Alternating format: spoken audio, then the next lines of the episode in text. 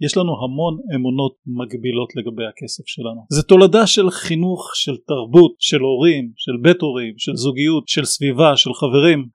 בפרק הזה בפודקאסט אנחנו נדבר על אחד הדברים שהכי מונעים ועוצרים אנשים מלממש את הפוטנציאל הכלכלי שלהם. אמונות מגבילות. היי אלופים, יש לכם פוטנציאל כלכלי נפלא. אתם יכולים להכפיל ולשלש את ההצלחה הכלכלית שלכם. מעולם אנשים לא התמודדו עם קצב שינוי מהיר כל כך שמציב בפנינו אתגר כלכלי שאין כמותו. כאן גיל אורלי, ברוכים הבאים לפודקאסט סוד הכסף, התוכנית המעשית לצבירת נכסים. אנחנו נעסוק כאן במה שחשוב כדי להגיע להצלחה כלכלית משמעותית. כסף הוא רק אמצעי. אבל הוא אמצעי שמחייב אותנו לבחור בין לשלוט בכסף שלנו או לתת לכסף לשלוט בנו. זה הולך להיות מסע מאתגר שלנו ביחד שבו אנחנו נתגבר על אמונות שמגבילות, שמגבילות את ההצלחה שלנו. אנחנו ניפרד מתודעה של עוני ונחזק את תודעת העושר. אנחנו נלמד לעבור מחובות והתחייבויות לצבירת נכסים ושפע.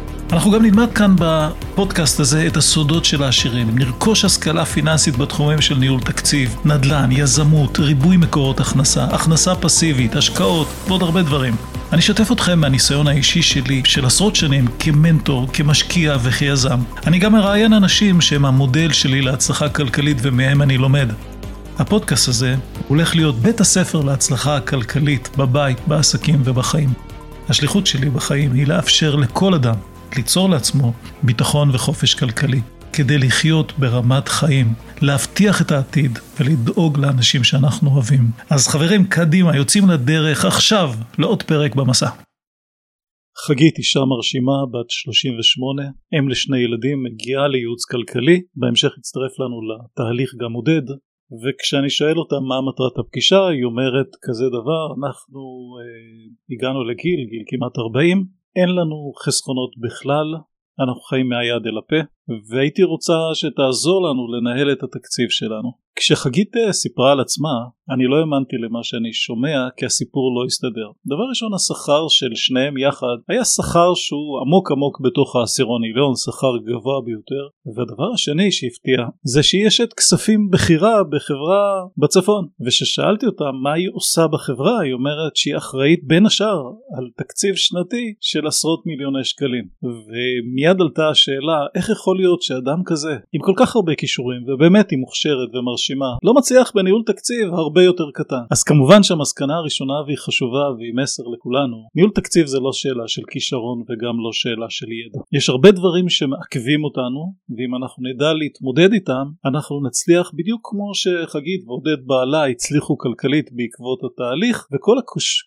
העבודה איתם הייתה קשורה לדבר שנקרא והוא עוצר את רובנו אמונות מקבילות. יש לנו המון אמונות מגבילות לגבי הכסף שלנו. זה תולדה של חינוך, של תרבות, של הורים, של בית הורים, של זוגיות, של סביבה, של חברים, אבל אתם מכירים אולי, אולי תנסו רגע להקשיב לכמה אמונות מגבילות שאני ניקל בהם ביומיום ותנסו לזהות מה האמונה המגבילה שלכם.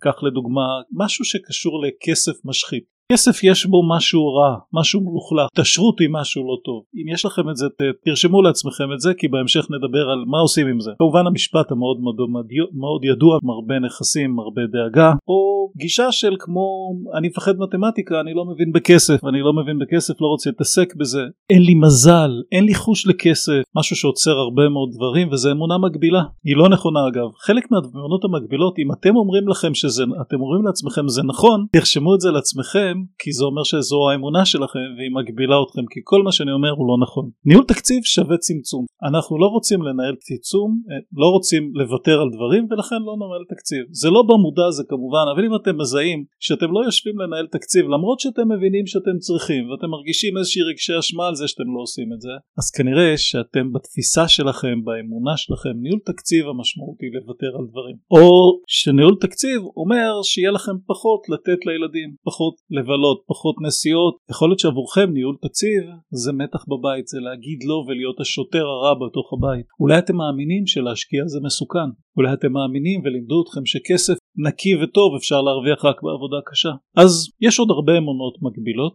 אמונות המגבילות האלה עוצרות אותנו מלחיות את החיים שאנחנו יכולים ומגיע לנו. הן עוצרות אותנו מלממש פוטנציאל כלכלי אדיר שיש בכל אחד ואחת. ונחזור לחגית, תסכימו איתי, אין לה בעיה לנהל טקסט כסף. הבעיה היא לא טכנית, היא לא ידיעה, היא לא הבנה. יותר מזה ששאלתי אותה איך זה לנהל תקציב בעבודה אתם ראיתם את הפנים שהייתם צריכים לראות את הפנים שלה מלאו אור שמחה, איזה כיף לנהל תקציב בעבודה. ושאלתי אותה ובבית, אז היא אומרת אני לא מבינה מה קורה איתי. אנחנו קובעים לשבת על הכסף, אני ובעלי, ותמיד תמיד תמיד יש איזשהו אילוץ, איזשהו משהו דחוף, אנחנו עייפים, בדיוק היום לא טוב, ואנחנו אומרים שנעשה את זה בשבוע הבא, אבל תכלס אנחנו לא יושבים על התקציב שלנו. אז אמרתי לה, כנראה שיש לכם עונה מגבילה. אין שום הסבר אחר לזה שיש פער כל כך גדול בין הפוטנציאל שלכם לבין מה שאתם עושים. וקודם כל בואו נבין את המחיר אמרתי לה. מה, מה המחיר שאתם משלמים? למה זה חשוב לך לנהל תקציב בבית? אז היא אומרת לי מאוד פשוט אנחנו עוד מעט בני 40 בעלי עובד בהייטק. בגיל 40 אתה כבר זקן בהייטק אז העבודה היא לא בטוחה או שהשכר ירד. אני גם עייפה יותר רוצה יותר פנאי אני עובדת מאוד קשה. אני חושבת שאנחנו, אני חושבת שאנחנו משלמים מחיר מאוד מאוד גבוה ויותר מזה איך יכול להיות שעם השכר שלנו אנחנו אפילו לא יכולים לחלום לעזור לילדים שלנו והילדים שלנו הולכים וגדלים? זה לא הגיוני. איך עם כל המשכורת הגבוהה הזאת אנחנו לא חיים טוב? אז מאחר והבנו שיש פה מחשבות מגבילות המחשבה המקבילה הראשונה שעלתה זה שניהול תקציב קשור בצמצום וניהול תקציב זה עלה בהמשך קשור בלעימות עם הבעל או והילדים כלומר להגיד לו להיות השוטר הרע. לא בא לה להיות השוטר הרע בבית. ויותר מזה מאחר והיא מנהלת כספים כולם ציפו שהיא תנהל את התקציב. והיא לא רוצה להיות השוטר הרע. תשחררו אותי מהתפקיד הזה אני לא רוצה להגיד לא לכולם. מספיק אני עושה את זה בעבודה בעבודה זה חלק מהתפקיד שלי ואני עושה את זה מצוין. בבית אף אחד לא מתנדב כי כולם אומרים כספים זה החלק שלך. אז אמרתי לה בוא נתמודד עם שני הדברים. דבר ראשון ניהול תקציב לא עוסק בצמצום היא הסתכלה עליי ככה בעיניים תמהות והיא שואלת אותי איך יכול להיות? הרי בעבודה אני כל הזמן מגדירה תקציב. אמרתי לה בוא נסתכל על העבודה ונבין על הבית. למה בעבודה את שומרת על תקציב? מה המטרה? היא אומרת שהעסק יצליח. אמרתי לה ואם העסק יצליח מה יקרה לרווחיות שלו?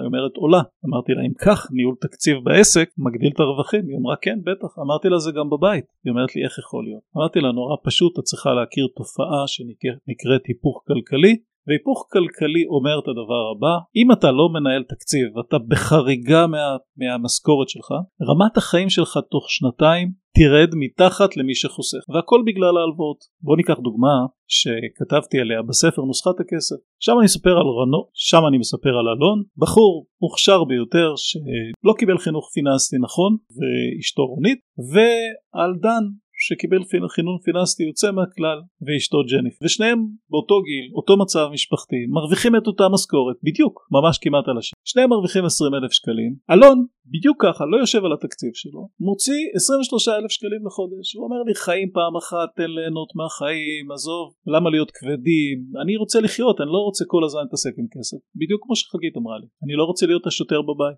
דן לעומת זו חוסך 3,000 שקלים לחודש. כלומר אלון הלארג' חי ב-23 אלף שקלים לחודש ודן ב-17 אלף שקלים. מי חי ברמת חיים יותר גבוהה? ברור. אלון חי ברמת חיים יותר גבוהה 23 אלף שקלים זה 6,000 שקל יותר מ-17 אלף שקלים אבל איפה הבעיה? הבעיה היא שיש פער חודשי של 3,000 שקל לחודש שהם 36 אלף שקלים 3,000 כפול 12 36 אלף שקלים בשנה בשלוש שנים זה כבר מגיע לחובות של 120 אלף שקלים ועכשיו החזר ההלוואות תלוי איך אנחנו עושים את ההלוואות בתשלומים באשראי דחיית תשלומים הלוואות הלוואות יקרות, הלוואות זולות, אבל ההחזר החודשי יהיה בין 4,000 ל-5,000 שקלים לחודש, ואז כמה נשאר לו משכורת? אחרי 20 אלף שקל שהוא מקבל ביד, אחרי שנוריד נגיד 4,000 שקלים, נשארים לו 16,000 שקלים. אופס, יש כאן היפוך כלכלי, למה? כי דן, אחרי שהוא חוסך 3,000 בחודש, הוא חי ב-17,000 שקלים. 20 אלף פחות 3, 17 אלף שקלים.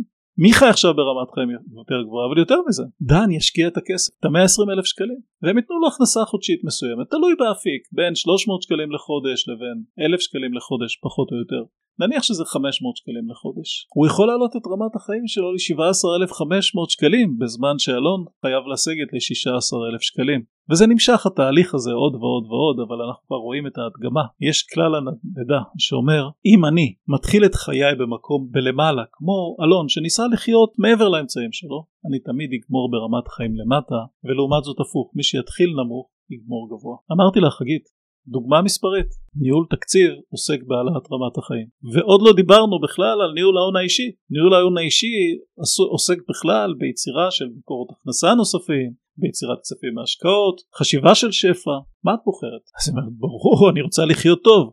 אז אמרתי לה אוקיי אז זה הדבר הראשון. אז המחשבה המעכבת שהייתה לך היא שניהול תקציב משמעותו להיות שוטרת ושלמשפחה יהיה פחות. היא אומרת לי נכון. אבל היא אומרת עדיין לא פתרת לי את בעיית השוטרת. אמרתי לה את צודקת לגמרי. בעיית השוטרת עוד לא נפתרה אבל לפחות התובנה שלך שזה ניהול תקציב זה, זה מעלה את רמת החיים ולא מוריד את רמת חיים וניהול ההון האישי מעלה עוד יותר את, את רמת החיים קבענו פגישה נוספת, הפעם עודד בעלה הצטרף לתוך הפגישה והיא שיתפה אותו בחוק ההיפוך הכלכלי ושניהם באים לפגישה מבינים שהם רוצים להעלות את רמת החיים וחגית אני מזכיר לכם לא רוצה להיות שוטרת בתוך הבית. הצפנו את העניין הזה ואמרנו אוקיי בואו נפתור את הבעיה הזו בואו נגדיר יעד משותף שיהיה משותף לשניכם שילהיב את שניכם כי אנחנו לא רוצים להיות שוטרים בניהול תקציב, אנחנו לא רוצים לעשות מזה משהו שרוצים לברוח ממנו, אלא משהו שהוא כיפי. אמרתי להם, עצמו את העיניים לרגע, דמיינו את החיים שלכם בעוד חמש שנים, שכסף הוא לא בעיה, אלא אתם חיים איך שאתם רוצים. נתתי להם כמה דקות להיות בעיניים עצומות, ואחר כך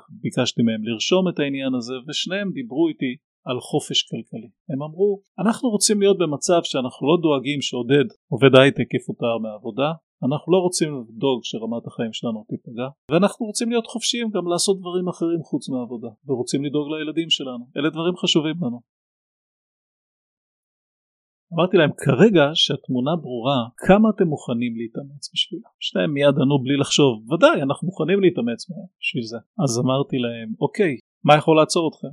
והתשובה של שניהם הייתה זה לא ריאלי גיל. ושוב הגענו לאמונה מקבילה. כי ניסיתי לברר למה, למה זה לא ריאלי. ואז הם אמרו תראה אין לנו הון עצמי.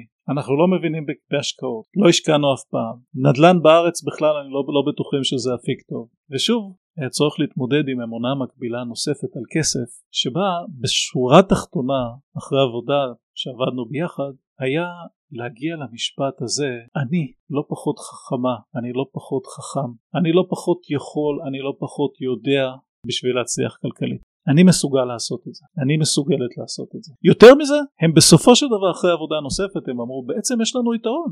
חגית יש את כספים, המשכורות שלנו גבוהה, אם אנחנו לא יכולים מי כן יכול? שימו לב להיפוך ממחשבה מגבילה שזה לא אפשרי. אגב שימו לב לעוד דבר אחד מעניין, הם פסלו אפיקי השקעה בלי שהם הבינו בהם. קרה לכם פעם שפסלתם איזשהו אפיק השקעה בלי שתבינו בו? אני לא חושב שכל אפיקי השקעה טובים, אבל להגיד אבל נדל"ן בארץ לא משתלם מאיפה זה מבוסס? על על איזשהו עיקרון של עדר להקשיב למישהו אחר שאמר את זה. בדקת? בדק? אל תפסלו דברים לפני שאתם מחליטים. ואז התקדמנו צעד אחד נוסף והוא בניית תקציב. אחת הסיבות שאנשים נכשלים בניהול תקציב היא שבאופן טבעי בני אדם מקבלים בקשר לכסף החלטות רגשיות. זה הוכח מחקרית בכלכלה התנהגותית, אבל מה זה אומר? בשביל להצליח כלכלית אנחנו צריכים לקבל החלטות מדודות רציונליות ולא רגשיות. מצד אחד לא להיות מהמרים, מצד שני לדעת להתייחס לתקציב ולכבד אותו, אז בנינו תקציב ביחד כשהם הבינו שצריך לבנות תקציב בנינו תקציב ביחד. ולכל אחד מהסעיפים הם דירגו את סדר העדיפות מה חשוב להם מה לא חשוב. לדוגמה סעיף נסיעות לחו"ל שהיה מאוד מאוד חשוב להם הם שמו שם סכום פנטסטי של, של מעל 2,000 שקלים לחודש לבילויים 500 שקלים לחודש וכולי וכולי. כאמור השכר שלהם מאוד גבוה. ואז שהגענו לחיסכון הם אמרו זה חשוב לנו אבל לא נשאר לנו תקציב. עשינו שיחה ובאיזשהו שלב הם החליטו שהוא מאוד מאוד חשוב להם לחסוך. והיו מוכנים לוותר על כמה דברים כי בסופו של דבר זה אחד תמורת השני ואז הם אמרו אוקיי נוריד ב-20% תקציב הנסיעות לחו"ל נוריד ב-20% את תקציב הבילויים את הבגדים אבל כרגע זה נעשה מתוך בחירה הבנה שהם רוצים להגיע לאיזושהי נקודה בעוד חמש שנים וזה חשוב להם. ותוך כדי זה השיחה על כמה חוסכים, שאלתי אותם מה אתם רוצים להשיג השנה? חמש שנים זה הרבה זמן, מה אתם רוצים להיות השנה? ובאופן מפתיע הם אמרו לי גיל חשבנו על זה, אנחנו רוצים לקנות דירה להשקעה עד סוף השנה. תזכרו מה הם אמרו קודם, שלהשקיע בארץ לא משתלם וכולי, הם רוצים לקנות דירה בארץ בעד סוף השנה. אבל זה ככה זה כשאנחנו נעזרים באיזשהם כללי אצבע מחשבתיים לעומת שאנחנו בודקים את, ה, בודקים את, ה, את, ה, את הדברים. ואז אמרתי להם אוקיי בוא נתחיל לחסר, לחשב איזה הון עצמי נדרש בשביל הדירה איך תשיגו אותו? נבדוק מה יש לכם מסתבר שיש להם קרנות השתלמות עם הרבה כסף בתוכם ובסופו של דבר אם הם יחסכו כ-5,000 שקל לחודש הם יצליחו להגיע להון העצמי שנדרש עד סוף השנה זה אפילו לא נראה להם משימה מאוד מאוד גבוהה. אבל שימו לב פתאום זה נעשה בהתלהבות זה נעשה בכיף. מה מה? תחשבו רגע מה עשה את ההבדל? כי יש להם משהו מלהיב בעניין הזה. נחזור לחגית בעבודה בעבודה שלה היא נלהבת לנהל כסף המחשבות המקבילות מנעו ממנה לעשות את זה בבית. ואחרי שבנינו שלהם תקציב התחיל דיון ואומרת לי חגית מה עושים אם תקציב הבגדים נגמר אני יכולה לקחת מתקציב הבילויים? אמרתי לה לא. היא שאלה למה? הרי יש לי עודף אולי בתקציב הבילויים אמרתי להם נורא פשוט. תקציב זה ניהול הערכים והסדרי עדיפות שלכם. אם את לוקחת מסעיף אחר למעשה ברגע שיגיע הרגע ותרצי לקנות לא יהיה לך מספיק כסף. בואי ניקח דוגמה. נניח שעכשיו צמצם את תקציב הבילויים ויש לכם יום נישואים יום אהבה יום אחר אתם רוצים לצאת לבלות ואין לכם תקציב מה תעשו? אז היא אומרת ניקח מבגדים. אמרתי לה בדיוק. זה בדיוק העניין. לעומת זאת אם לא תקבעו תקציב הבילויים ונניח שהתקציב הוא 500 שקל לחודש בחודש הבא יהיה לכם 1,000 ואחר כך 1,500 ותוכלו לבלות כי זה חשוב לכם. אז היא אומרת הבנתי את העיקרון. אז אמרתי להם בואו נסכם. תקציב הוא סוג של גבול. גבול שאתם קבעתם לעצמכם גבול שיש בו חופש. כי ברגע שאתם מכבדים אותו יהיה לכם הרבה כסף למה שחשוב לכם ומעט כסף למה שלא חשוב. ויותר מזה אני אומר להם.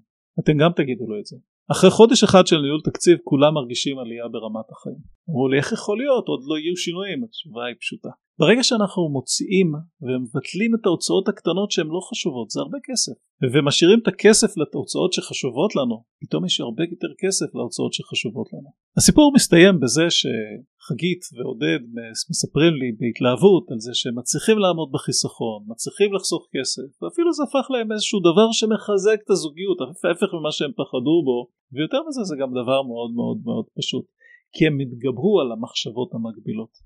אם אנחנו נעשה סיכום של הדברים האמונות שלנו למעשה יוצרות את הפוטנציאל הכלכלי שלנו. עכשיו שהאמונות שלנו הן טובות כאלה, הן חזקות, כמו לדוגמה אני יכול, אני מסוגל, אני מספיק טוב, הפוטנציאל שלנו גבוה.